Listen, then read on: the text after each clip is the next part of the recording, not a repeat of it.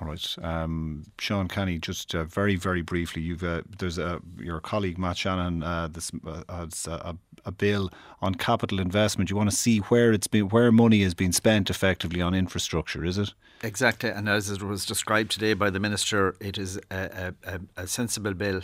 It won't cost money, but it actually will call uh, for accountability from every state, every department, and every minister and minister of state to make a statement to the Dáil on an annual basis as to where capital public sp- expenditure is happening, right. uh, so that we can see the truth about regional development or not. All right, I'd say to be some ministers be only too happy uh, to publish where that spend uh, has occurred, and that's going back over possibly s- successive governments. All right, we're back in a minute.